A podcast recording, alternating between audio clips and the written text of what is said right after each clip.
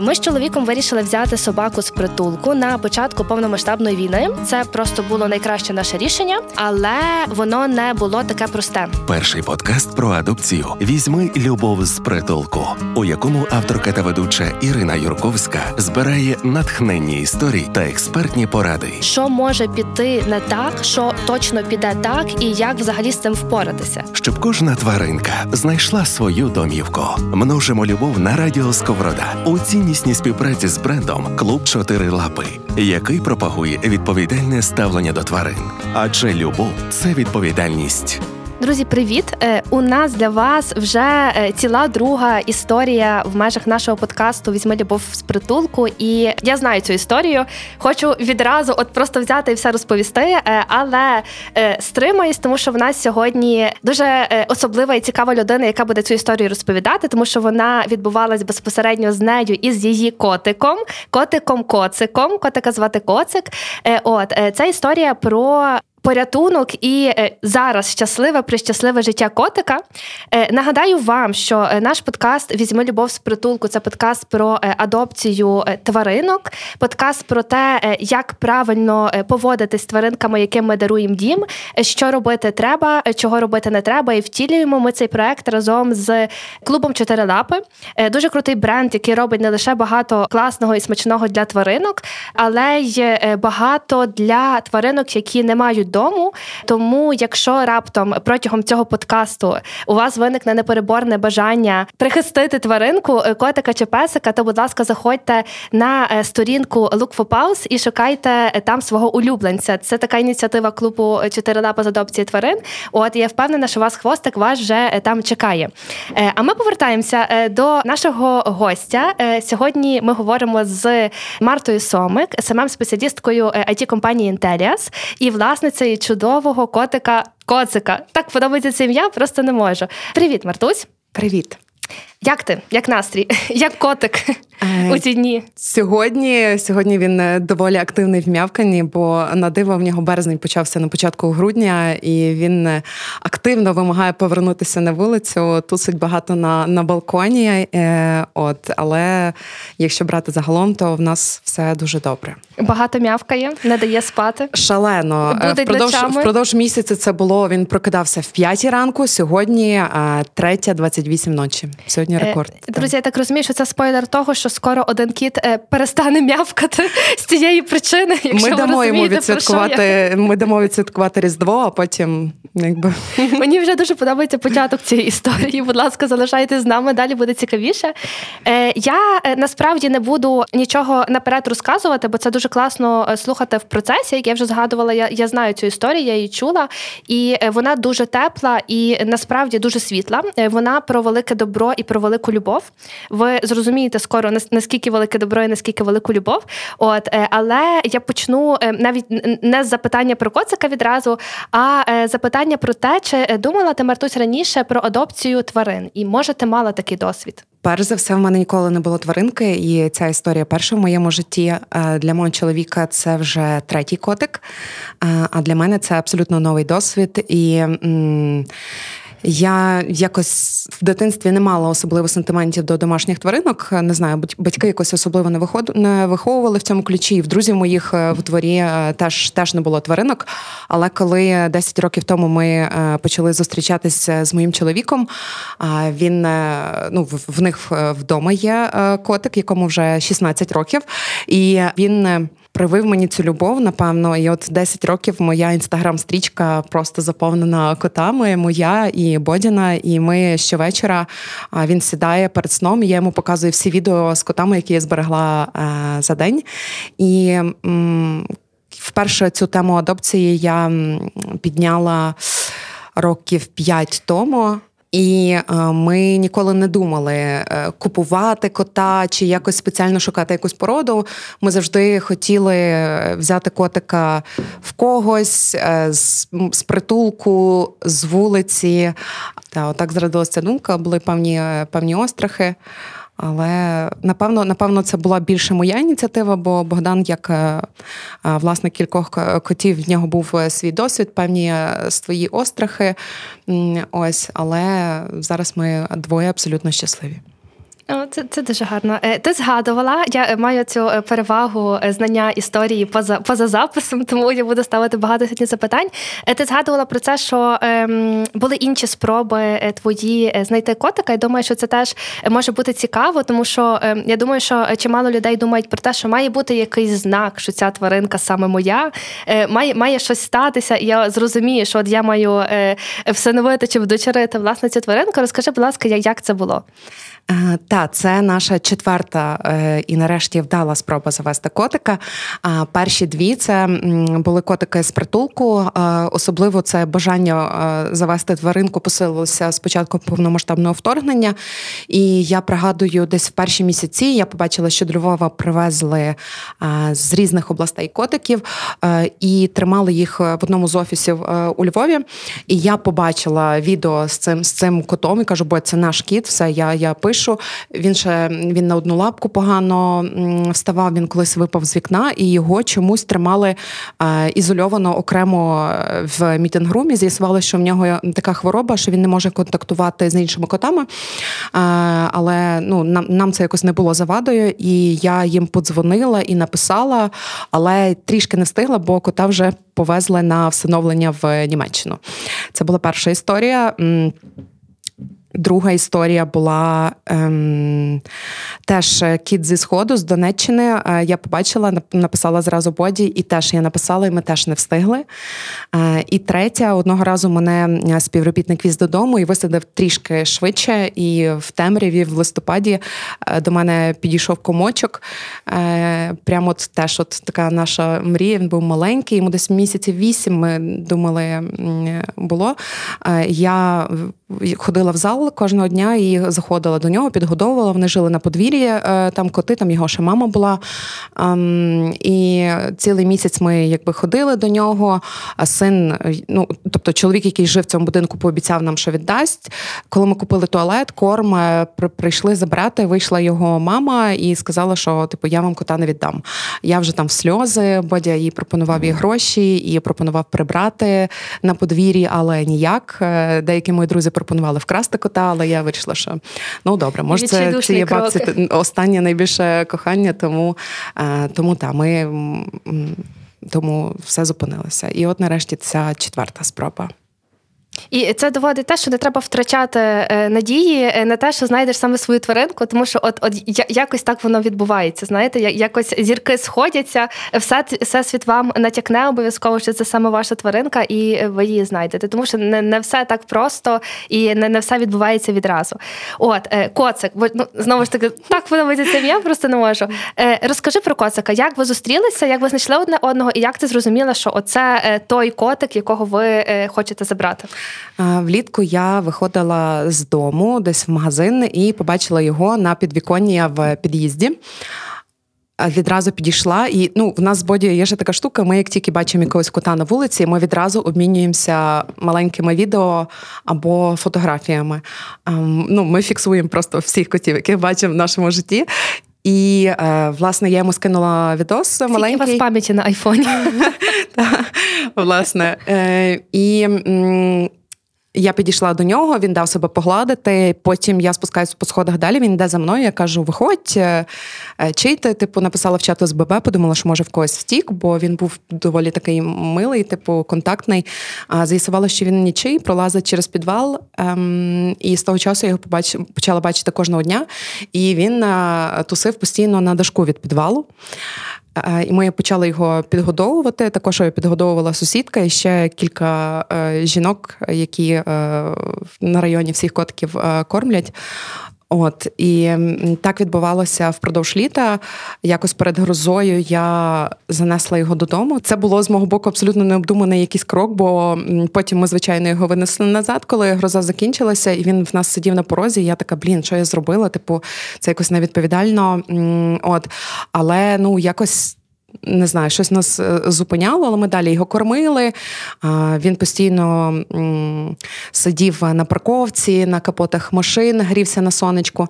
А якось е, в середині вересня я виходила теж день, виносила мамі велосипед і побачила, е, що він сидить біля підвалу. На підвіконні і якось типу трясеться.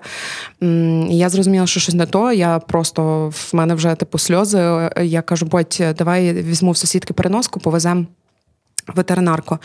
Ну, тобто ми не бачили, в чому справа, але розуміли, що щось серйозне. Ми його просто швидко загорнули в рушник а, і повезли. І от в е, першій ветеринарці ми теж не до кінця бачили, або він не давав е, підійти до себе.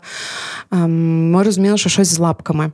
І от нас керувала ця ветеринарка в іншу, в таку більш серйозну, де є хірургічний відділ, де є можливість зробити всі рентгени і таке глибоке дослідження. І там ми вже побачили, що машина переїхала йому. Е, задні лапки. Одна лапка була просто ну, каша, інша теж не рухалася, але там було закритий перелом. Е, що що решта, ми ми наразі не бачили. І коли зробили рентген, то з'ясувалося, що е, зламалося ще переломане стегно в одному боці, а з іншого боку вистрибнула кістка. І, власне кажучи, цей момент, е, що ми його беремо додому, він тепер ну точно наш, все, фініш.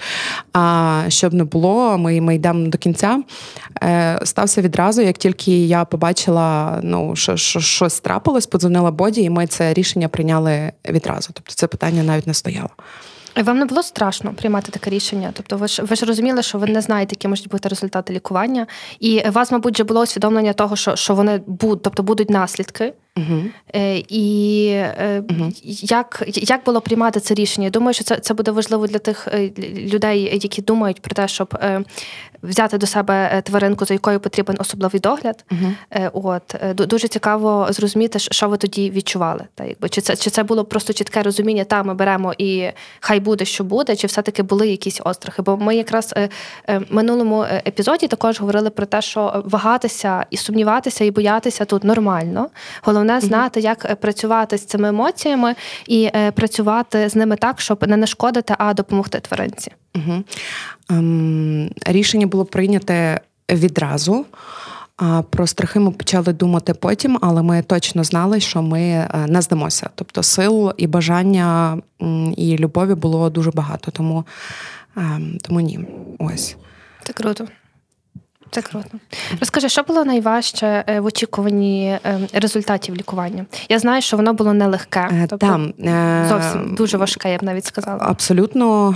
Нам ставили маленькі шанси, але лікар, який був власником цієї клініки, і він же лікував коцика. Він сказав, що типу наше завдання врятувати, і ми зробимо все можливе. І тому спочатку вони зшили цю лапку. Потім прийшов тиждень. Вони побачили, що покращень немає. І він подзвонив, сказав, ампутовуємо. Ми сказали без питань. А ми ну на той час вже поресерчили і побачили, що коти спокійно живуть на трьох лапках і на двох. Ем, Зараз він живе на трьох лапках. Так, так, так, так.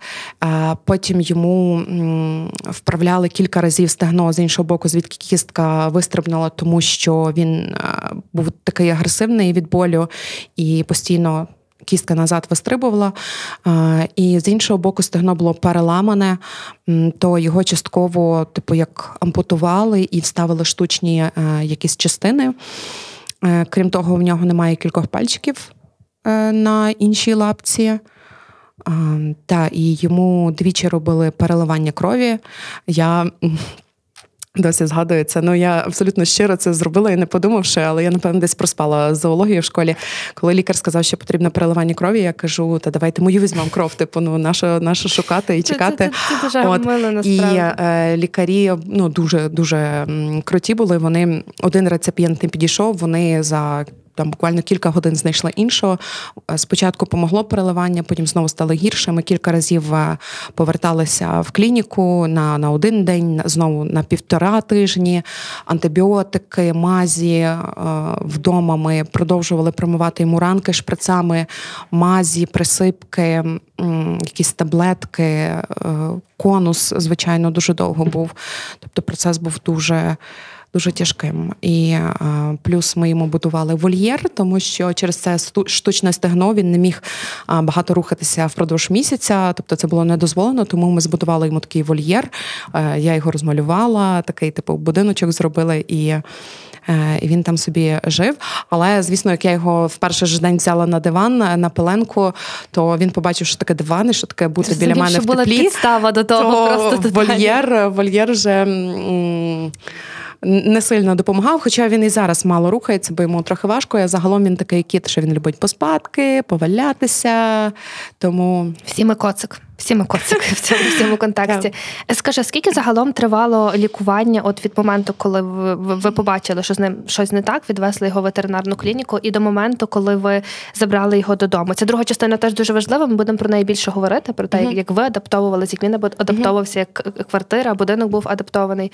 От, е, Але от це лікування, скільки воно тривало? Я щиро пам'ятала, що я буду пам'ятати всі ці е, періоди. Це було дуже страшно, але е, ну, десь півтора місяця, десь так. Півтора місяця е, за весь цей час він е, всього два дні був у нас вдома, а потім ми побачили, що з'являються нові ранки, бо в нього сильно впав імунітет від цієї травми. І ми відвезли назад е, ще там на на два тижні. Або там постійний нагляд, тому ми вирішили, що так буде краще.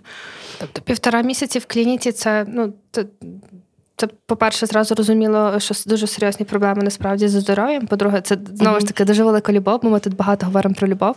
І по-третє, це кошти. Звичайно, що це uh-huh. великі кошти, і це дуже круто, що ви розуміючи це, все одно пішли на цей крок. Тому uh-huh. що тому що це ж лікування тваринок, це ж як лікування людей. Нічим, мабуть, в ціні не, не відрізняється. Так, і ну для мене це абсолютно виправдано. І там люди часто мене питали, а скільки ви платите? Ну come on, ну або там, а от ви його полікуєте і назад відправите. Ну ну куди я його відправлю? Ну ну Боже, це це вже наше, це це моє. Куди я його це вже рідне. Та, і от і тут я ще хочу обов'язково згадати свою сусідку, яка підгодовувала коцика теж е, влітку і теж його дуже дуже любила. І вона також допомогла нам з фінансуванням. Ми кажемо, що Наталя зараз хресна коцика. От е, в неї теж двоє котів, і донька просила теж забрати у цього нашого коцика. І одного з тих котів вона також забрала е, минулого року з вулиці. Тобто вона багато теж... багато багато таких історій. Це це дуже тішить. Mm. І насправді тут наші слухачі і слухачки ми одразу скажемо про те, що е, якщо ви відчуваєте, що ви не можете фінансово потягнути якесь лікування, бо це зрозуміло, тобто воно може бути непередбачувано е, великим. У е, нас теж була історія, коли ми взяли котика з притулку, і це просто за за один день це багато-багато тисяч. От е, і його, на жаль, не вдалося врятувати через те, що е, людям, окрім нам, окрім нас, було байдуже, але. Нехай е, хороших історій буде стає все більше і більше, і буде наскільки багато, щоб поганих не залишалось. Так, от, якщо ви хочете комусь допомогти, якійсь тваринці, розумієте, що у вас немає на цього коштів, е, на це коштів, е, не хвилюйтеся, тому що е, існують банки, існують люди, які е, не можуть взяти ще одну тваринку, або в принципі не можуть взяти ще тваринку, і вони обов'язково до вас доєднаються, обов'язково обов'язково вас підтримують, це знову ж таки з власного досвіду, і в результаті все буде гарно. Головне, головне, щоб було це бажання велике велике бажання забрати додому. Це, це мабуть, найголовніше. От і хай всім так пощастить насправді, як е, коцику. Слухайте подкаст та заходьте на Look for Pose – проєкт відповідальної адопції. Март, а от ви забрали його з лікарні, е, ви з ветклініки.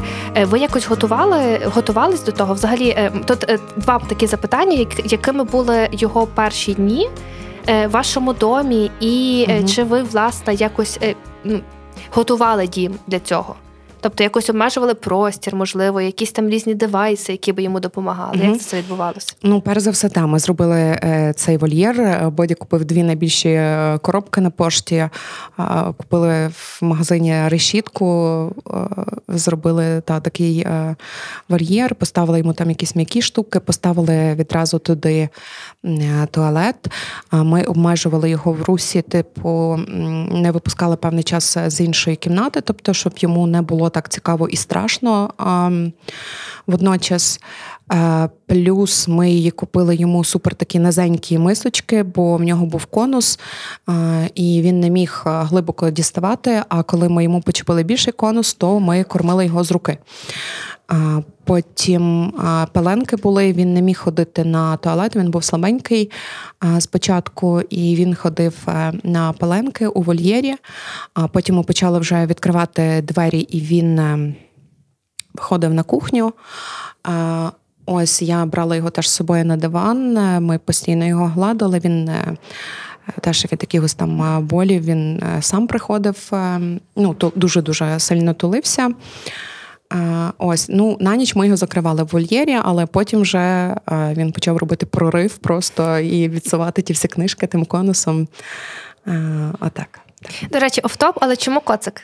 Це це якось спонтанне рішення О, було? Чи чи просто це ім'я ем... було на думці у вас давно? Ну, в нас є така штука, ми з Бодією е, багато років пере... ну, не перебираємо, а придумуємо круті клички для котів. Типу, як би ми називали котів, і ем, або ми, наприклад, на себе приміряємо різні прізвища. Е, там, ну, Нам якось це подобається дуже. І е, десь років п'ять тому він сказав, що якщо б в нас був е, кіт, ми б його назвали Коцик. І це просто ну це просто мене підкорила ця думка. Ми нікому не розповідали е, за цю кличку. Берегли її дуже, і і от нарешті нарешті назвали, і мені здається, що вона прям ну ну, ну пасує йому та по, по його характеру. Тобто це навіть не обговорювалось, тільки коцик. Тобто ви тільки його побачили, зрозуміли коцик. Так, абсолютно. Ай, ну клас. тобто, я поки він був на вулиці, я кожного дня я знімала відео, скидала боді. А, там Ми питали одне одного, чи чи він був зранку, чи він там був під машиною.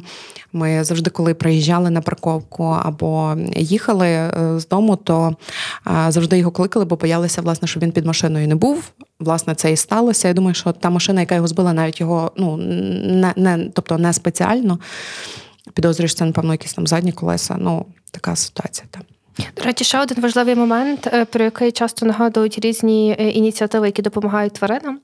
Е, власники автомобілів, коли ви сідаєте в авто, особливо в цю холодну пору року, коли ем, котики, особливо котики невеликих розмірів, можуть пролазити. Е, всередину авто, тобто під капот, е, будь ласка, е, перевіряйте, чи нема там котика. Це дуже легко зробити. Я просто стукаю по машині, тобто я ставлю авто в місце, де де ходять котики. Я знаю, що вони можуть бути під колесами, тому я просто стукаю по машині, там до того, як її завожу, щоб зрозуміти, що там точно нікого немає. От трошки створюю такий шумовий ефект, щоб вони не лякалися. Одного разу з під машини виліз котик. От тому кожного разу кожного ранку це мій такий ритуал. Будь ласка, робіть це, тому що це займає кілька кілька секунд вашого часу, але вона може врятувати комусь життя. Я згадувала вже, що ми е, теж пробували врятувати котика. На жаль, він був замаленький, і е, на його е, замаленьке життя було забагато вірусів різних. Тобто, просто ми, ну попри всі старання, попри ці кислородні камери і так далі, допомогти йому вже не змогли. Але як як, він взагалі потрапив в наш простір на наше подвір'я, його привезли в машині. Очевидно, що він заліз якось під капот і проїхав там там деякий час. Тому насправді важливо це перевіряти. Перевіряйте, будь ласка. От е, повертаємося до коцика е, і е, додому до вас теж повертаємося. Скільки часу тривав от такий догляд ваш за коциком? Я так розумію, що ви постійно за ним слідкували, тобто він не міг залишатися без нагляду. Розкажи, будь ласка, як це було, і скільки часу оце тривало до моменту, коли ви зрозуміли, що в принципі можна його вже залишати, і він буде собі там тусуватись вдома сам, і в принципі там не не нічого йому там поганого не станеться. Ну ще місяць після того, як ми його забрали в лікарні, він е, був е, в величезному конусі, тому що він е, примудрявся якось так нахилятися і лизати якісь рани. А рани гоїлися дуже погано і з'являлися просто нові рани, тому що імунітет був дуже слабенький, і ем, шви почали розходитись. Ну там повна катастрофа була. Ось тому він місяць ходив в конусі. Ми його ну майже не залишали. Я працювала з дому, теж були пеленки. І як тільки ми побачили, що всі ранки зажили, то ми зняли конус. На цей час він вже ходив по всій хаті. На балкони його не не випускали ще. Ну, У нас е, засклений повністю балкон, і він, зрештою, не може стрибати наверх. Ну, сподіваюся, що поки що, але е, знизу донизу стрибає. Ось. І тоді тоді я пригадую, коли я е, перший раз е, пішла з дому і дуже переживала, типу, як він. Ем, Зараз зараз цим вже краще. Єдиний момент є те, що він, як дворовий кіт, він не залишає корму. Тобто ти от тільки насипаєш йому, і він зразу, типу, з нього боротьба, бо він розуміє, що більше не може бути, або хтось буде з ним боротися за це. А, Тому. А, Надовго ми його не залишаємо, або зрештою приходить мама, мамі, мамі дуже в кайф приходити доглядати за ним і з ним бавитися. Ось дуже дуже гарні е, і дуже теплі. Насправді це все емоції викликає.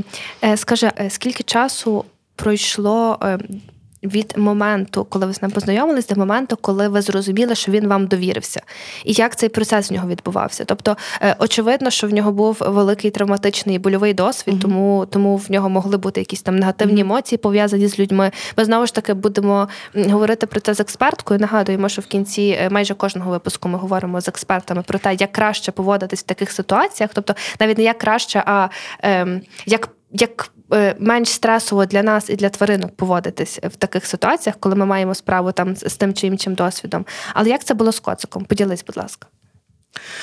А, ну він, в принципі, з тих дворових котів, які йдуть до людей. Е, як тільки хтось приходить до нас додому, він зразу біля дверей, бо він думає, там що може будуть давати їсти, чи щось таке. Він зразу ом'явчить, біжить до холодильника. Тобто він не ніколи нас е, не боявся. Він скоріше. Такий, типу, що якщо йому не цікаво, то він, е, типу, до тебе не підійде. Але е, ну, в плані в плані болю, ну коли ми продовжували це домашнє лікування, то було дуже важко. Він дуже стресував. В нього відразу виділялася слюна. Як тільки ми там якусь присипку чи там мазю заганяли йому е, під шкіру шприц, там коротше, щоб ці рани гоїлися. Ось і ми ну старалися максимально типу не показувати йому ці ліки, бо він очевидно розуміє, та, що, що це ліки. Що це ліки. А, І, а, типу, Боді його, наприклад, там спереду гладив, а я ззаду це все робила. Ми старалися не розтягувати це, е, бо він теж, очевидно, усвідомлює. А, Ось і так це відбувалося. Е, але в плані того, що він до нас горнувся, то якось на диво це сталося майже майже зразу, е, я б сказала. І якщо зараз, то він е, все ще боїться переноски, бо він теж е, розуміє і згадує це все. Тому зараз, коли ми возимо його в лікарню, то ми знімаємо верх переноски, щоб він бачив все, що в машині відбувається, і там чи я його на руки беру прямо в машині. І ми так комфортніше, він так менш стресує. Абсолютно. Ем, а коли ми його привозимо з лікарні, то він може. Е, наприклад, там півдня не ходити в туалет, або в переносці він корм не їсть, коли він знає, що ми його веземо до лікарні. Тобто щось щось нього... розуміє, що щось щось абсолютно. Не так, що і зазвичай не... після лікарні він дуже тихенький, а, ніби як він думає, що ми його возили, бо, бо він нам якби там більше не подобається. Типу, що ми його хотіли там залишити чи щось таке, але ну, ми дуже багато взагалі з ним говоримо і показуємо йому там на якісь навіть предмети вдома, що це безпечно. Коли я перший раз включала пралку чи духовку, то я ну він дуже боявся, але я ну якби гладила пралку, гладила духовку і спокійною інтонацією говорила, що це окей, типу, тобі це не та і е, що тобі це не загрожує. І Він е, спокійно тепер тусується біля пралки, дивиться, як крутиться одяг, типу, і все таке. Ну, крутий метод насправді з тим, е, як знайомити, е, як як ти знайомила його з предметами різними, як взагалі знайомити. Я чесно не чула такого, але ну, я знаю, що там просто якось є таке поступове звикання, тобто показують, але це прям класно. Ну я я почула цю штуку на Нетфліксі. Є документалка е, в голові кота, щось типу того. І там говорять про те, що, по-перше, інтонація твоя впливає. А по-друге, от, наприклад, там там власне власниця включала вентилятор, який дуже лякався. Після того вона, типу, його якось так гладила, казала, все окей, все окей. І ставлення відразу після цього мінялося. Я так розумію, що документалка на Netflix це не єдине, що що ти подивилася чи прочитала, е, щоб підготуватися до життя з котом в процесі, так? Е, Розкажи трохи про це. Ну, більше. в мене була трішки фора. Ну, по-перше, в мене є, типу, три мої тваринки, якими в мене забитий інстаграм, навіть чотири. Це коти, єноти, пінгвіни і ведмеді. Офтоп, в нас ще капібара. Е, і Та, я прям ну, зберігаю цей контент в окремі папки і дуже собі піднімаю ним завжди настрій. І, Але водночас я знала про цих тваринок дуже мало. Просто е, ось. А Бодя мій, ну як власник котів, е, тобто він давав мені перші інсайти і пояснював.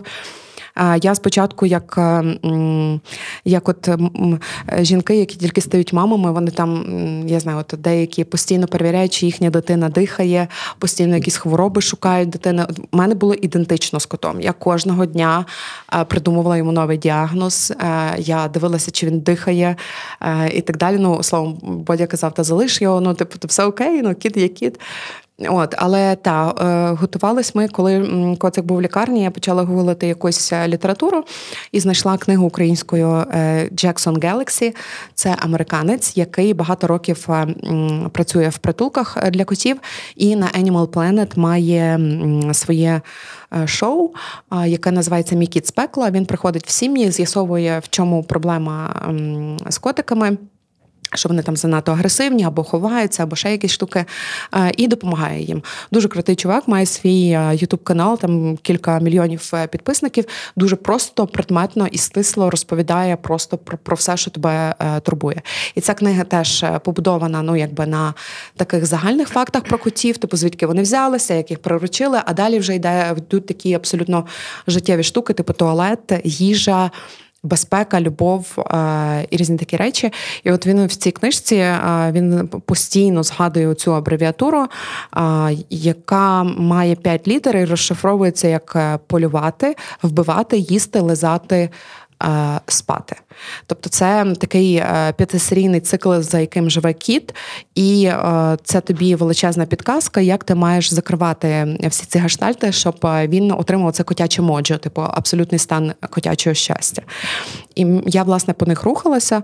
Типу, якщо ну, полювати, очевидно, він вдома не має доступу до всіх тих благ, які були на вулиці. І ми ще на вулиці помітили, що він дуже любить сидіти на висоті. Тобто, дошок від підвалу ну це просто його точка була. Тому я часто його вдома беру на руки і ношу, і показую, що є на висоті.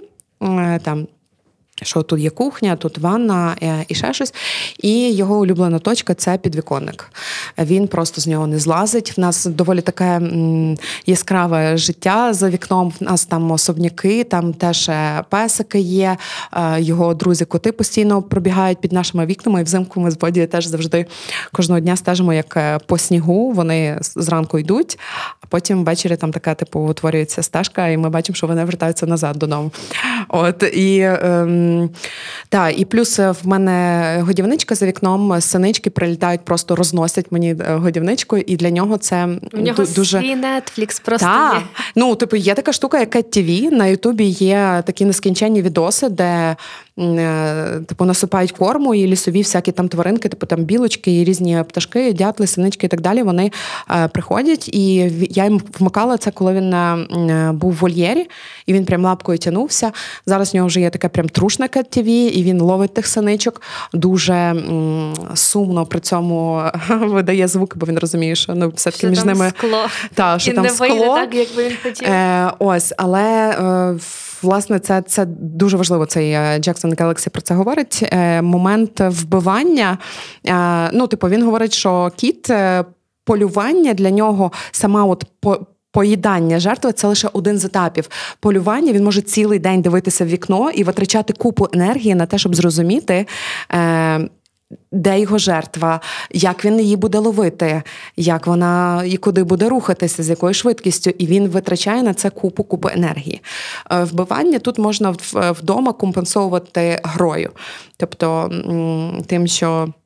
Ти з ним бавишся, а потім даєш оцей момент сатисфакції, що він а, ту іграшку нарешті в зуби бере і там гризе її і так далі.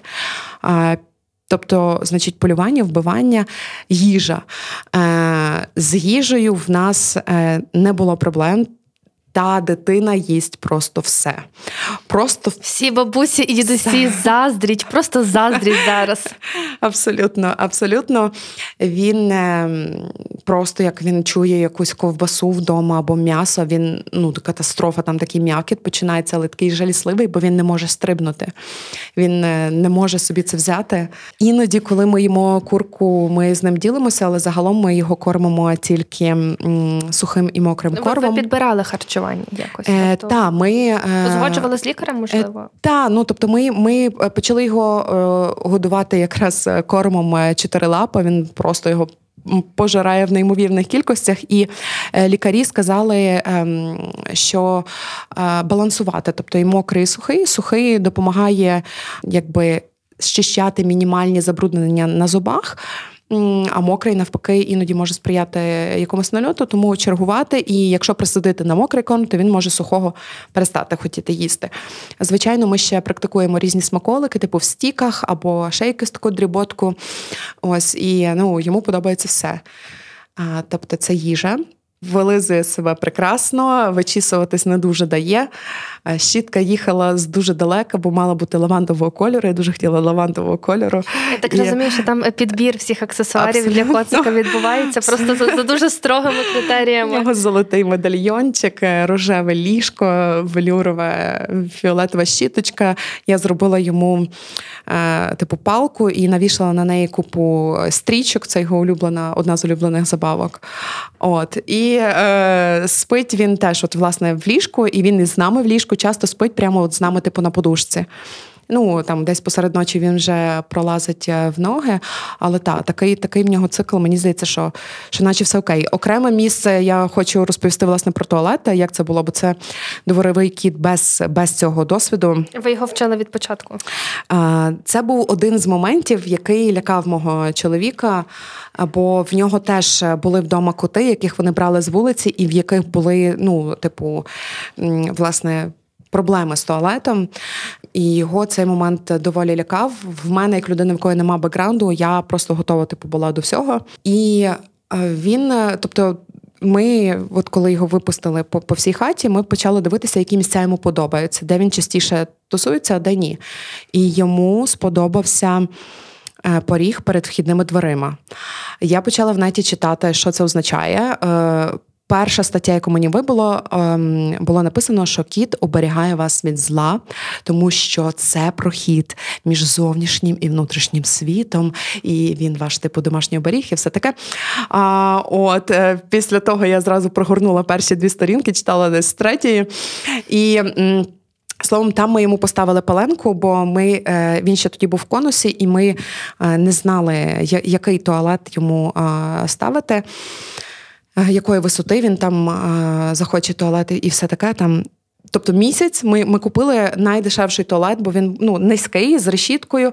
Ми купили кілька видів наповнювачів, кілька видів туалету. Я хотіла ну зробити його максимально щасливим, бо зазвичай ну є дуже е, часті історії, коли котик ходить десь мимо туалету, або не хоче ходити, або не хоче взагалі в туалет ходити то зазвичай проблема е, саме в туалеті, а не не в коті, тому що це їхня базова потреба.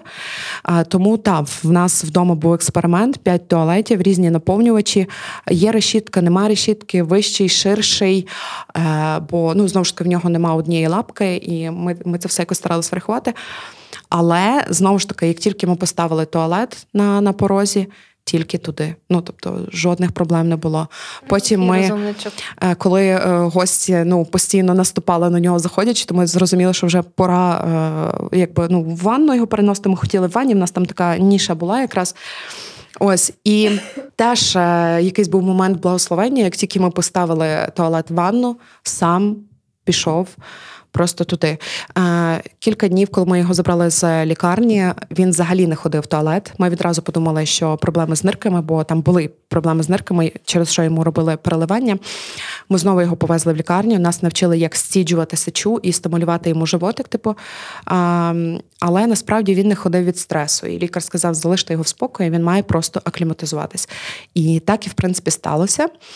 Ем, і зараз він е, абсолютно як звичайний котик, юзає свій туалет і без решітки. Без решітки, бо йому ну ми побачили, що йому подобається загрібати, бо він загрібав ту поленку навколо туалету. І ще момент е, теж чоловік мій такий інсайт сказав: ми взяли з городу землю і насипали в туалет. Дали йому спочатку в стаканчик цю землю е, понюхати, потім насипали в туалет, і це теж спрацювало.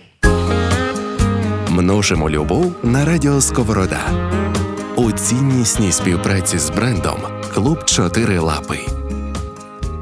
У мене є історія про туалет. Я кожного епізоду розказую якісь вам дуже особисті історії. Минулого разу нагадаю, це було про Ющенка. Якщо ви хочете чути історію про Ющенка, послухайте перший епізод е, подкасту Візьми любов з притулку. От там весело. От е, а зараз в мене історія про туалет і про е, кота, який живе в моїх батьків, називається Луна. От така шотландська прямовуха, дуже бухнаста, класна кицька. Але в неї є один такий її нюанс. Вона обрала собі одне місце туалету і відмовляється ходити там в якісь інші місця, тому лоток має стояти саме в тому місці, і це кухня. Угу. І це кухня. І е, насправді він так вкуту... Мама, вибач, будь ласка, якщо ти слухаєш цей подкаст. Я я не хотіла цього розказувати, от, але якось дуже воно мені в тему тут виглядає. От, е, Тому е, тому так. І е, смішне дуже, тому що коли завжди приходять гості, е, Луні відразу хочеться показати, що тут є туалет. І вона весь час це дуже дуже гарно демонструє. От, е, Тому та е, то, вибір туалета насправді для котика та це, це справді дуже дуже відповідально. Е, До речі, ми тут чули багато крутих рекомендацій е, і будемо чути, я впевнена, від Марти. Я думаю, що ми це залишимо ем, обов'язково в тексті допису. Е, що Марта дивилася, що Марта читала, е, поки знайомилася і звикала жити з коциком. Я думаю, що це буде дуже корисно, тому що я, я прям заслухалась. Ну справді дуже цікаво. От і та на моменті з ошейничками, з рожевим ліжком, я зрозуміла, що я заздрю коцику. Якщо ви теж заздрите коцику, будь ласка, лайкайте цей подкаст і пишіть в коментарях, що ви заздрите коцику, щоб ми знали, що нас багато.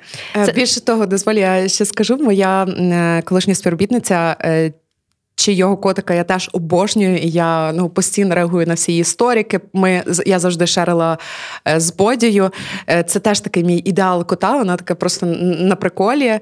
Ну просто ну шикарна, шикарна е, кітка. І е, тому я з Марією ділилася, ділилася всіма тими пригодами, які були в нас, і вона прислала коцику подарунок.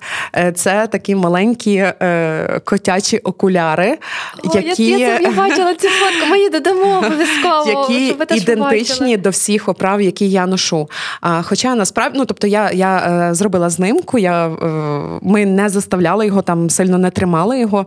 Просто коли він спав, я ззаду йому надягнула на голову. Вони не є якісь там е, супер незручні, але аксесуари для котів і оці всі. Е, е, прекрасні маленькі е, не знаю, курточки, ще щось. Це все-таки для них про про некомфортність. Тобто для нас це про милість, а для це, них це, це лише Тому... для фото. Так, вони ну, тобто, потерпіти. Цим, це не як цим собаками, зловживати абсолютно не потрібно. Але я ще на на секунді знайшла це для собак, але ну, я не могла залишити це просто. Це такий провощений а, плащик. Ем, з бархатне з оксамитовим е, комірцем, типу такого в англійському стилі. В мене теж є така куртка, і я просто не могла Family look? Так, я не могла не взяти, але я ну, не пробувала вдягати, але воно просто лежить вдома. Я обов'язково комусь друзі подарую, в кого є песик. Ну, класна, класна річ. Та. Ну, в цьому всьому коцик виглядає просто як король е, Великої Британії, я не знаю. Або якийсь дуже важливий прем'єр-міністр дуже великої країни. От Будуть фото коцика, слідкуйте, будь ласка, за нами, ми обов'язково покажемо покажемо цього красня, бо дуже красивий. От е, Мартусь, розкажи, який коцик зараз? Що він любить? Якісь його mm-hmm. такі, е, можливо, хобі, можливо, улюблені заняття. Ми вже чули про годівнички, про mm-hmm. про цей Netflix котячий. Mm-hmm. Я, я, Як би от якісь такі, знаєш, найяскравіші е, його особливості, його риси, які би ти хотіла нам розповісти і з ними нам, ними з нами поділитись? Ну тут все дуже просто. І е, От всі ці риси, які я назву, так ми собі уявляли ідеального кота. От просто це була це була наша мрія, щоб він багато спав, і він спить просто катастрофічно багато. Що ну я думала, що це недобре, але він і бавиться е, все окей. Ну тобто він багато часу на вікні. Просто в нього є оцей процес. От він пополював на вікні, йому треба поспати. Потім знову прокинувся, поїв. Виглядає як ідеальне назад. життя, ідеальний робочий день. Е, друга риса коцика це те, що він е, багато їсть. Це не те, що було нашою мрією, але ми ми дуже милуємося цим процесом. Хоча ми стежимо за його вагою, тому що в нього немає однієї лапки, і норма кота для кота це 4-4,5 кілограми, але ми розуміємо, що в нього немає однієї лапки, тому він регулярно зі мною встає на вагу і завжди, коли ми е, в лікарні. Е, і третє. Це було для мене дуже важливим. Прямо я зараз я розумію, що коти хижаки вони не можуть завжди бути такими, як ти хочеш, але для мене таким дуже критичним е, критерієм було, щоб він любив любив нас і любив бути з нами біля нас. У мене була велетенська мрія подивитися. Ми завжди восени дивимося Володар Перснів е, трилогію, а взимку дивимося Гаррі Поттера. Всі дороги ведуть до Гаррі Поттера. І ще ми не починали, але от Володар Перснів е, він вже пройшов е, цей цей шлях, і він прямо от з нами сидів, дивився, трошки спав на ліжку. І власне цей момент того, що він е, любить тебе, любить бути в тебе на руках, і він просто він може ну, цілий день має бути на руках, і він дуже легко моркотить. Як тільки ти приходиш додому, він вже починає моркотіти. Іноді муркіт означає стрес. Ем, я знову ж таки почала ці нові діагнози потім озвучувати, е, але це правда. Іноді муркіт означає стрес, але в нашому випадку ну я е, розрізняю, типу, стараюся. Це задоволення. Так, що це е, задоволення. І він е, та, тобто він постійно на руках, е, він. Ну, він застрибнути не може, але він просто підходить. Ну або я забираю, і він ніколи не йде. Він мене мене лапками. Я теж переживала, думаю, блін, що що це таке, що це це, і почитала в інтернеті, що це в них зберігається така дитячий спот, коли вони п'ють молочко мами, вони мнуть її ручками. По-перше, щоб стимулювати вихід молока, а інше в них ем, в мами виділяються якісь там феромони, так би мовити, і вони створюють з мамою оцей спільний запах. І коли вони щічками труться об тебе, це теж про те, щоб створити, зафіксувати свій запах і створити ваш якийсь е, спільний. Це дуже мило. От а і він, в принципі, він не з тих. Не з тих активних котів. Він не ганяє. Ну, коли я насипаю корм, то ну, він він біжить просто. Я вже казала, що я розумію коцика, та я хочу сказати це ще раз. Але е, загалом він такий е, полежати, поспати, подивитись, що там за вікном, типу, і е, отак. До речі, до речі, друзі, ми тут говоримо про котиків, про різні реакції і е, їхні е, різні реакції, їхню поведінку. І е, хочу вам розповісти, що ми сьогодні записуємо цей епізод е, в Футура Хабі. Дуже класний простір, насправді, де живе дуже класний і дуже великий кіт, який називається Маск. Це рудий Мейнкун. І от Марта згадувала про полювання, і знаєте, мені якось він насправді дуже добрий і, і дуже привітний. Але я от зараз буду думати про це, коли ми будемо після завершення виходити. Я сподіваюся, що я не не стану елементом його гри, і жоден з нас не стане. Але насправді так, якщо хочете побачити класного е, мейнкуна маска, я його гладила. Насправді, а він він справді великий, він більше ніж моя собака. Е, от е, приходьте в фоторохаб. Приходьте в фоторохаб. Тут він є, він тут живе, і можливо він дозволить вам себе погладити. Маск він називається? Так, маск. маск. Це всі співпадіння на співпадіння. Ну, до речі, от ще закличку. Ми майже кожного дня в коцика з'являється нова кличка, але ми все-таки стараємося скликати його коцик, щоб він Я ну, усвідомлював, що це його е, ім'я. Але серед тих кличок, які е, Бодя генерить кожного дня, там, типу, кабачок, гарбузик, е, тото кутуньо. Котангенс е, і і всякі такі штуки. У нас типу... теж таке є. Ми теж так придумуємо е, ці такі різні штуки собаці, тому ну, вона в нас буває найрізноманітнішими е, тваринами і предметами. От Тому тому я мені здається, що з дітьми відбувається так само. Я не впевнена, але мені здається, що є якась послідовність в тому. Але це весело в будь-якому випадку. І Мартусь, на завершення, що б ти сказала людям, які або думають про те, що вони хочуть ем, опікуватися тваринкою, з якої якій треба особливе поводження, особливий догляд, або е, зіштовхнулись з тим, що їхній тваринці тепер треба особливий догляд. Е, що би ти їм порадила, е, що би ти їм сказала, і як би ти їх надихнула на те, що що робити це треба, можна, треба, варто, і що це зовсім не так страшно, як здається на перший погляд? Відчуття любові, розуміння того, що тваринка багато чого не може сказати, і навіть, можливо, не може показати, і ти, ти сам і сама повинен максимально стежити за нею і якісь перші сигнали, типу, читати, дізнаватися, що це може означати. Забути хоча б на якийсь час про свій комфорт і естетику. Знову ж таки, повертаючись до туалету, я дуже хотіла якийсь там красивий, дорогий туалет, але коли я зрозуміла, що ну, йому просто некомфортно, то в нас стоїть просто якийсь е, е, яскраво червоний туалет за 70 чи 100 гривень. Але я розумію, що він е, ну, щасливий в ньому. І а, теж там, я знаю, в Америці багато власників видаляють е, видаляють повністю кіхті своєму коту, бо там ти попсуєш мені диван, ти мене поцарапи. По-перше, для них це жахливо. І, е, ну, тобто, бути готовим, що тваринка якось буде розносити вашу хату, але це абсолютний елемент цього. І віра. Ми дуже вірили. Ми дуже вірили. Ми готували себе, звичайно, до найгірших сценаріїв, але ми точно знали, що ну, крім нас, ну, ну, типу, ніхто цього не зробить.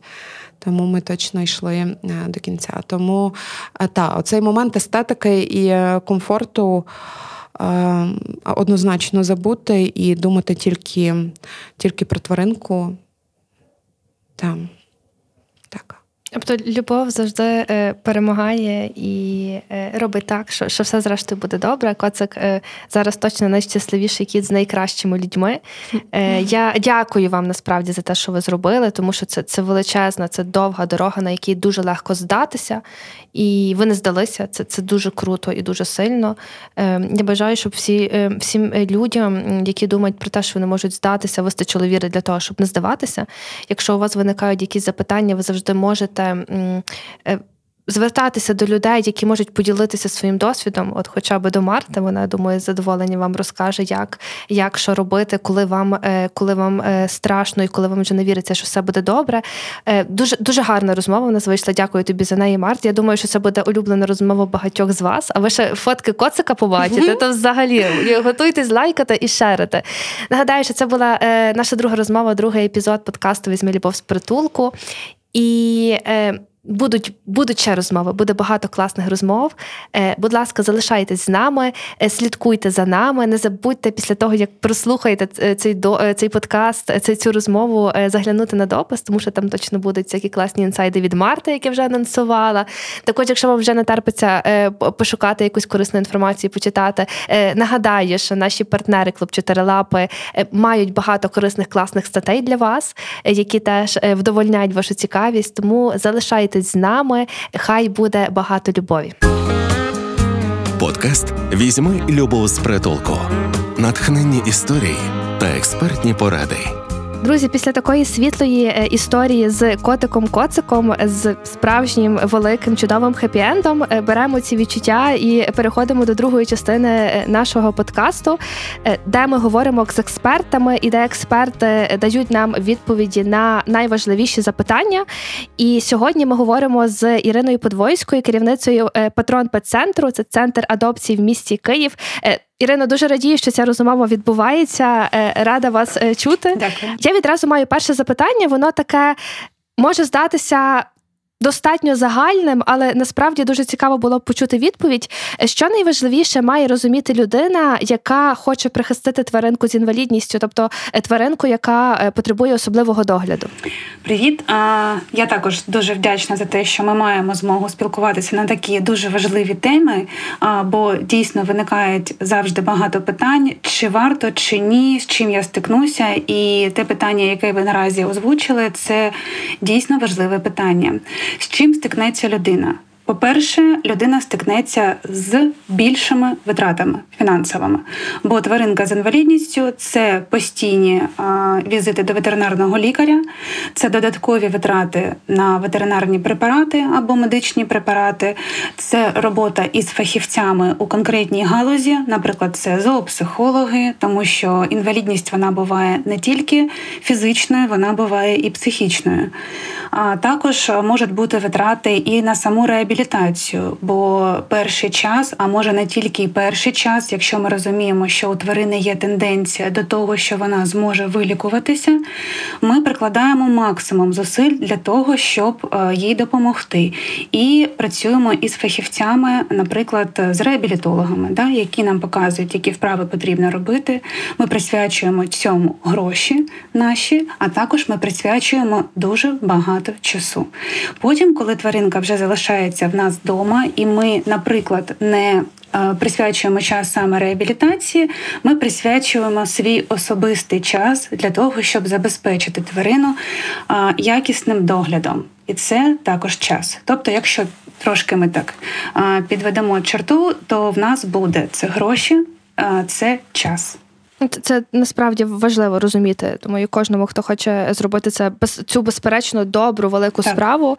Але так для того, щоб е, не здатися е, на середині дороги, е, важливо розуміти ці ці речі. Дякую, що ви їх озвучили.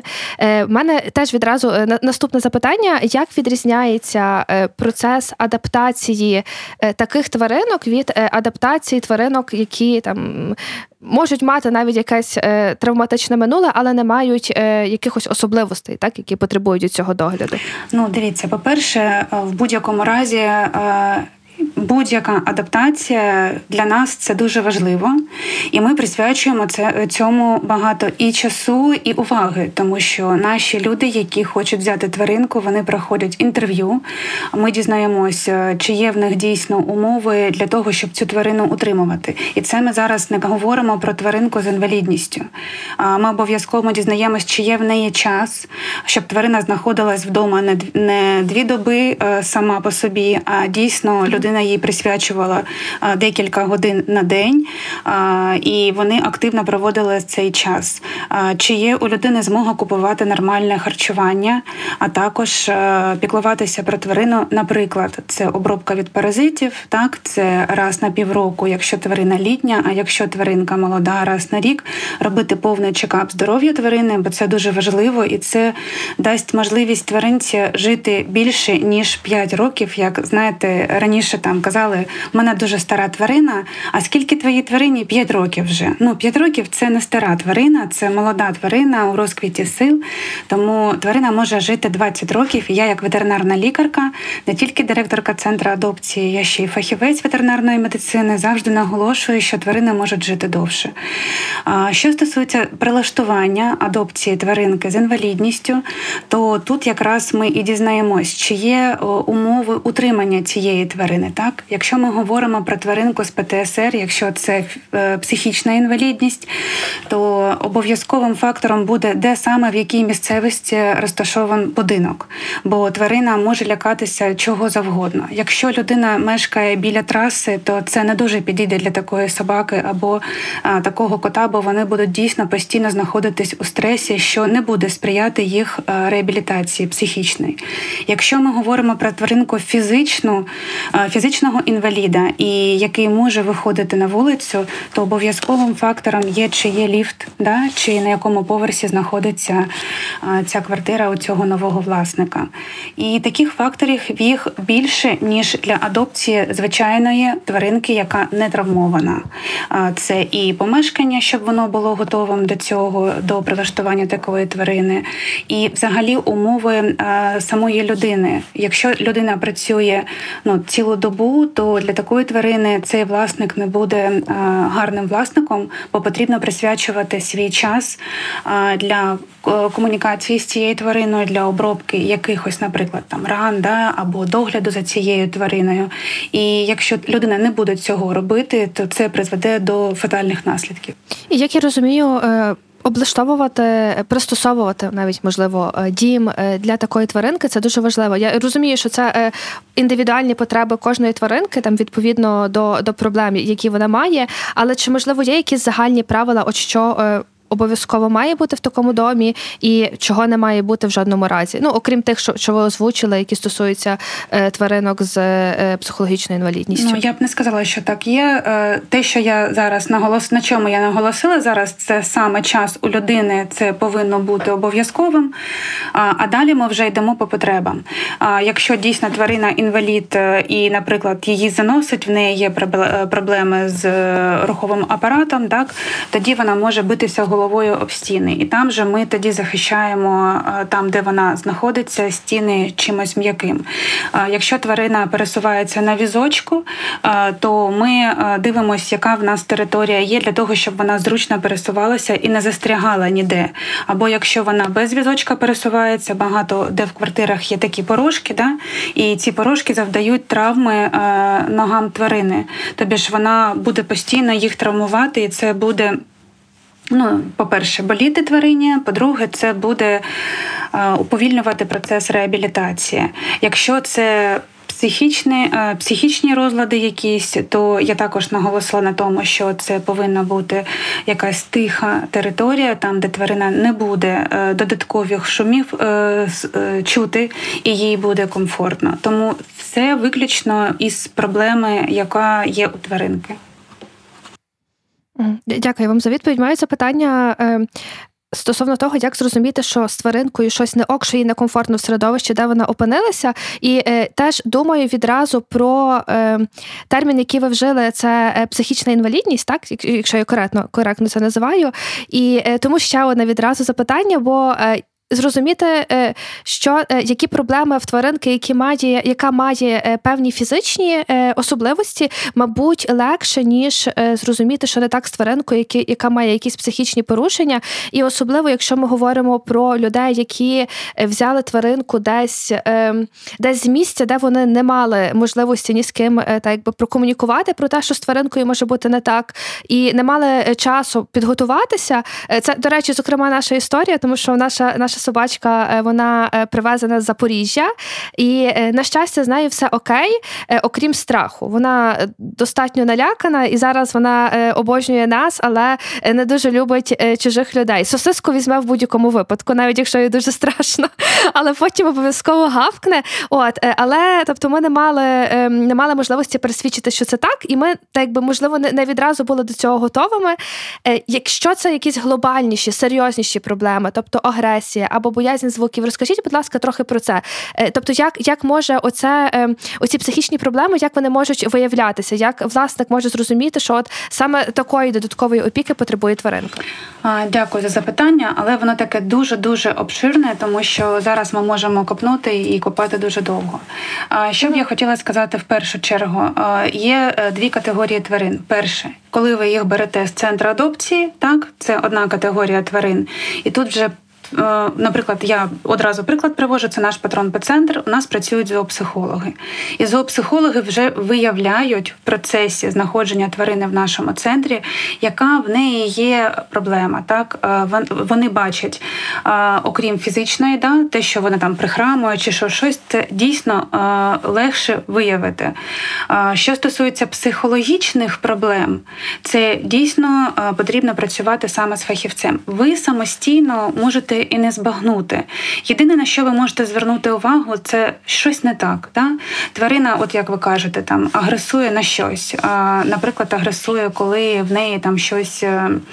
Забирають стрілки, коли вона їсть. Ага, це вона захищає свій ресурс, і це знову таки робота зоопсихолога. Найелементарніше це зазвичай люди стикаються саме з цим, але це і є вже прояви психологічних моментів, які потрібно вирішувати зоопсихологом. Тому, якщо ви берете тварину якраз із центрів адопції там, де вже працюють фахівці, ви можете навести там інформацію, чи є там такі фахівці, чи дійсно працювали, і зазвичай з центрів адопції саме е, зоопсихологи і прилаштовують тварин. Вони проводять інтерв'ю, вони виявляють е, потреби, виявляють проблеми, підбирають собаку під цей психотип людей, да? під її особливості е, життя, яка вона загружена в них загружене життя чи не загружене життя. Це все допомагає виявити зоопсихолог і тоді підбирає вже тваринку, виходячи із всіх цих факторів. Другий варіант це якщо ви берете тваринку з вулиці, і ви нічого про неї взагалі не знаєте. Отут, по-перше, потрібно бути ну, достатньо обережним.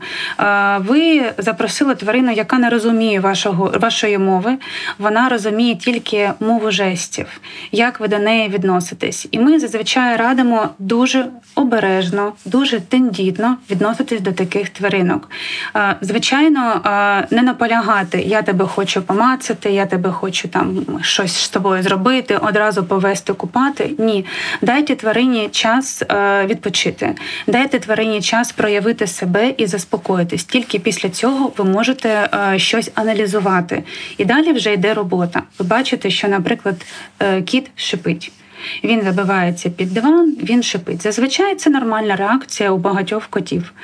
Через деякий час, коли ви нормально з ним спілкуєтесь, даєте йому їжу, там прихисток і так далі, кіт починає контактувати. Якщо він не починає контактувати, якщо він проявляти починає агресію, е, ми говоримо про те, що в нього був досвід, який призвів до таких наслідків, і він агресує.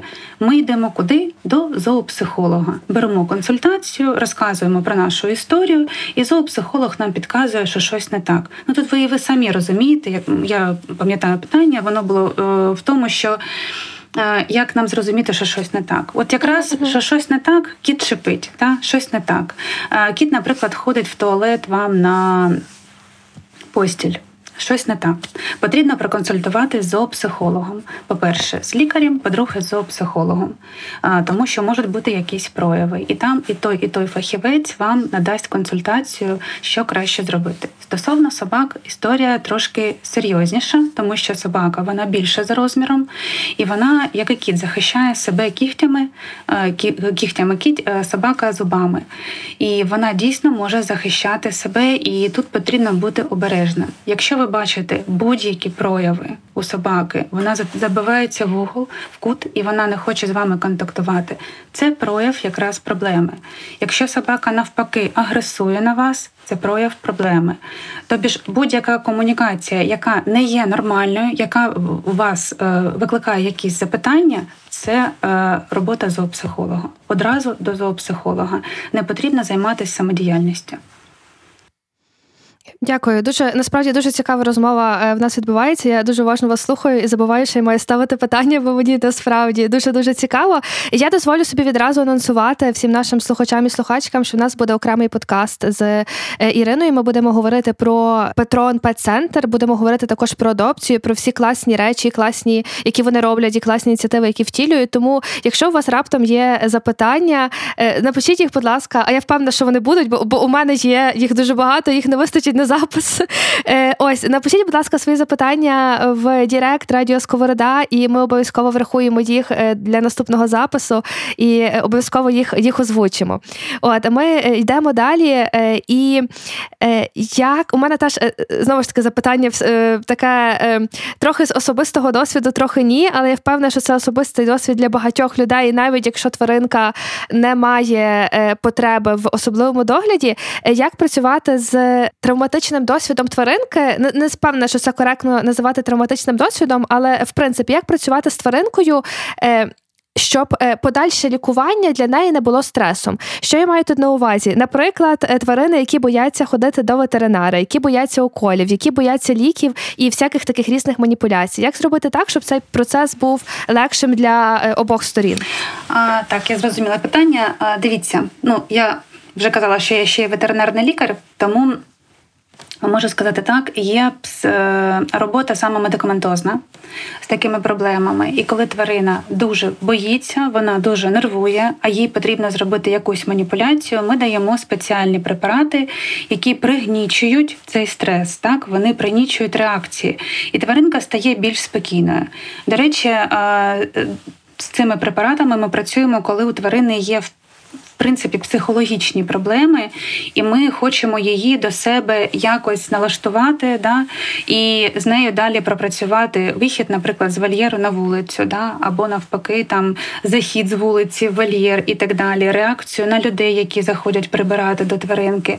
Тварини багато реагують. Хто тим паче з гарячих зон, ми в принципі в патроні тільки з такими і працюємо. Вони всі реагують по-різному. Хтось реагує на військову форму, хтось реагує на гучні звуки, хтось реагує на інших собак і так далі. І навіть на військову форму а, перепрошую, так. що перебуває дуже дуже цікава деталь. Насправді. Для мене також була дуже цікава деталь. До нас е, в липні потрапив пес Лорд, е, це вівчар. Його виловлювали з повені, і ми забрали його з ветеринарної лікарні до себе в патрон центр Зараз він просто якийсь ну. Суперпес, ми його називаємо великим котом, тому що він розміром як вівчар. Ну він є там, може трошки метис вівчара але він навіть як мурчить. Ну він такий прикольний, і з ним гуляють найтендітніші дівчата. Він дуже любить дівчат, просто такі стрункі дівчатка приходять. Лорд, наш люб, ну, просто ми тебе дуже любимо. Ідуть з цим лордом. А, Але нещодавно до нас, до речі, приходять військові на реабілітацію в патрон Пецентр. Вони спілкуються з тваринами і допомагають один одному вийти з цих станів, якраз ПТСР. А, І він відреагував на військову форму. І для мене це було дуже цікавим. Я відразу про це розповіла нашому зоопсихологу, і зараз ми от якраз пропрацюємо цю травму, як далі лорду з цим працювати. Якось так стосовно лікарень, е, продовжу е, дійсно дуже важливо е, тварину заспокоїти, бо якщо тварина нервує, на жаль, реабілітація або лікування може не призвести до бажаних результатів. Особливо це стосується котів. Коті, коти взагалі настільки стресові тварини, і їм не можна стресувати, бо через стрес в них можуть виникнути ще безліч захворювань. І одне з тих захворювань це ФІП. Це невиліковне захворювання. Є зараз е, препарати, які допомагають його вилікувати. Це експериментальне лікування. Воно дуже вартісне. Слава тобі, Господи, вона дає результати. І в нас є така ж е, кішка в патронпецентрі, але е, котам стресувати взагалі не можна.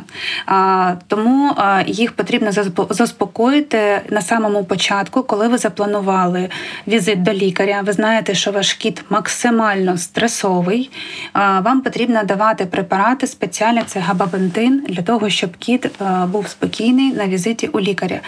Другий варіант, якщо ви можете якось вплинути на те, щоб цей візит був у вас вдома, да, щоб котик був на своїй території, і якщо це не потребує там якихось супер а, варіантів, е, що діагностувати потрібно, там рентгена, ОЗІ, чогось ще, і це можна е, зробити на дому, то потрібно це зробити. Ну, Ми зараз розібрали котів, тобі ж або вдома, якщо це можливо. Якщо це неможливо, ми готуємось завдяки спеціальним препаратам. Е, попередня консультація ветеринарного лікаря. Ви дзвоните і кажете, що в мене кіт він дуже стресовий. Е, підкажіть мені, будь ласка, як мені йому допомогти, щоб ми до вас на візит потрапили спокійними, і це ніяк не вплинуло на діагностику захворювання. І лікар вам підказує, ви готуєтесь і приходите е, на прийом до лікаря. Вже заспокоєними. Що стосується собак, собаки вони такі самі, але менш стресові. Єдине, що для собак стресовим більше е, є це пересування в транспортних засобах, в машинах, і вони дійсно дуже стресують, особливо якщо тваринка не навчена до цього. Тому ми радимо, якщо ви берете з цуцика тваринку собі, так привчати його до всього потрошку. І до купання, і до ходіння кудись, і візити до лікаря вони повинні бути регулярними, тому що поки цуцик хлопчик маленький, зовсім до 6 місяців. В нього є там спектр проблем, які потрібно вирішити. Це вакцинація, комплексна від сказу, обробка від паразитів, і там дивимося, як він розвивається і так далі. Що стосується подальшого, коли тваринка вже велика стає, тоді це раз на рік ви звертаєтесь до ветеринарного лікаря, але ви вже підготували. Якщо ми працюємо з твариною, яка вже має проблеми, так е, психологічного характеру, вона вже боїться, то тільки медикаментозні вирішення питання. Тобі ж ви пригнічуєте цей страх через через препарати. Знову ж таки, якщо можливо запросити лікаря до вас додому, і тварина, ви знаєте, як вона реагує на чужу людину, і це буде окей, тоді тоді добре. Якщо ви знаєте, що ваша тварина в себе не територія, собаки вони охороняють територію, вона буде реагувати зовсім погано, і це буде також стрес і для лікаря, і це ще й небезпечно.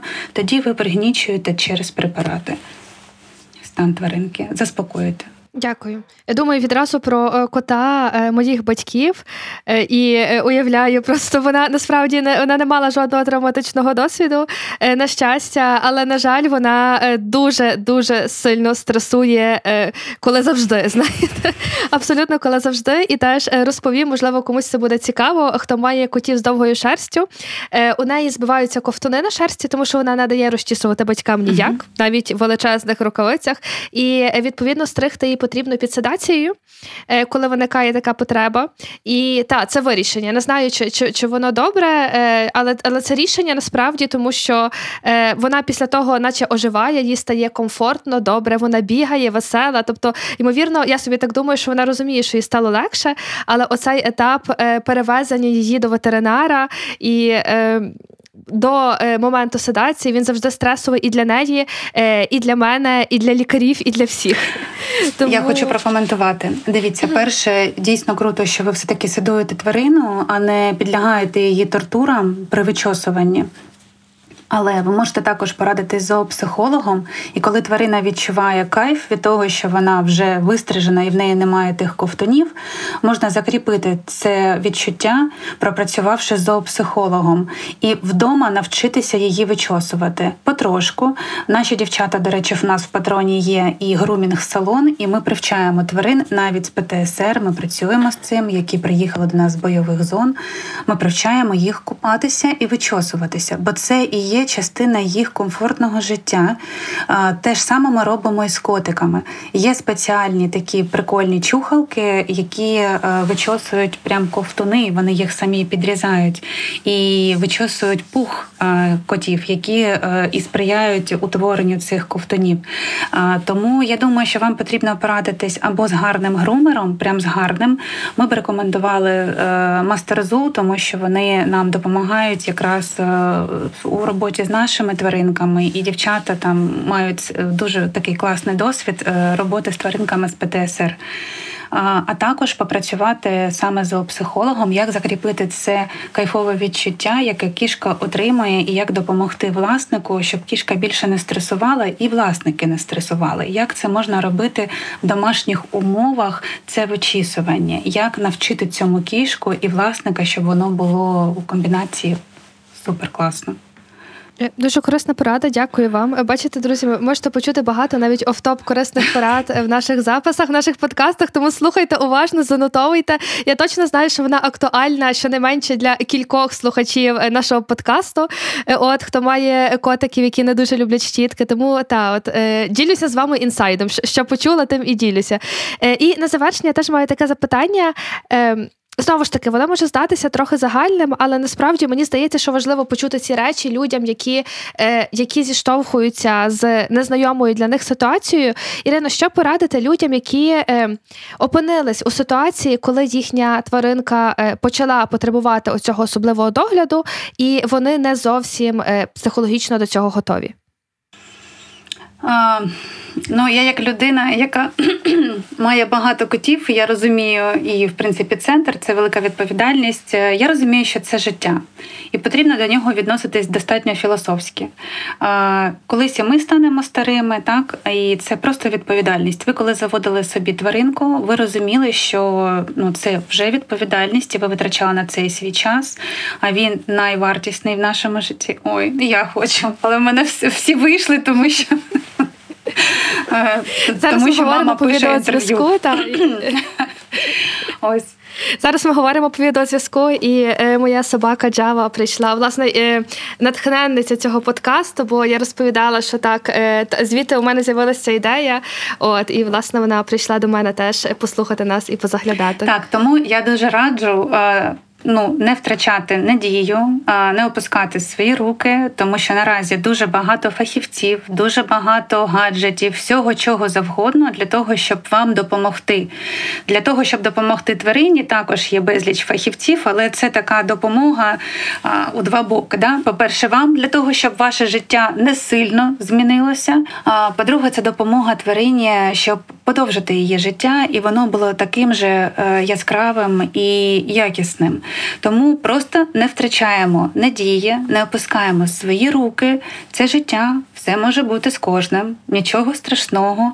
Просто у вас буде тепер особлива тваринка. А враховуючи те, що в нас сучасний світ, що у кожного зараз є соціальні мережі, реально на цьому можна збудувати прикольний контент і зробити вашу тварину і вас самих зірками інстаграму, Фейсбуку, привернути нових нових, до речі, друзів, тому що нова якась новий виклик для нас це зовсім нова аудиторія, і це для вас можливість розширити свій кругозор.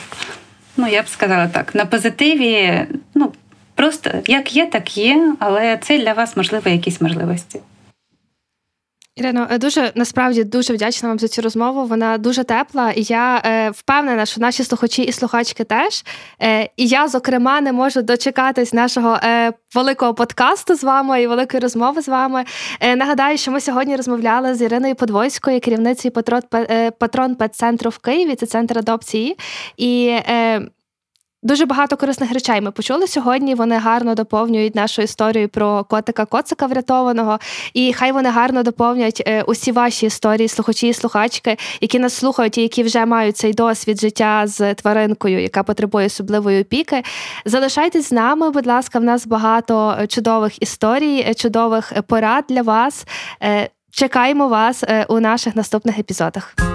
Ми з чоловіком вирішили взяти собаку з притулку на початку повномасштабної війни. Це просто було найкраще наше рішення, але воно не було таке просте. Перший подкаст про адопцію візьми любов з притулку, у якому авторка та ведуча Ірина Юрковська збирає натхненні історії та експертні поради. Що може піти не так, що точно піде так, і як взагалі з цим впоратися, щоб кожна тваринка знайшла свою домівку. Множимо любов на радіо Сковорода. У тісній співпраці з брендом Клуб Чотири Лапи, який пропагує відповідальне ставлення до тварин. Адже любов це відповідальність.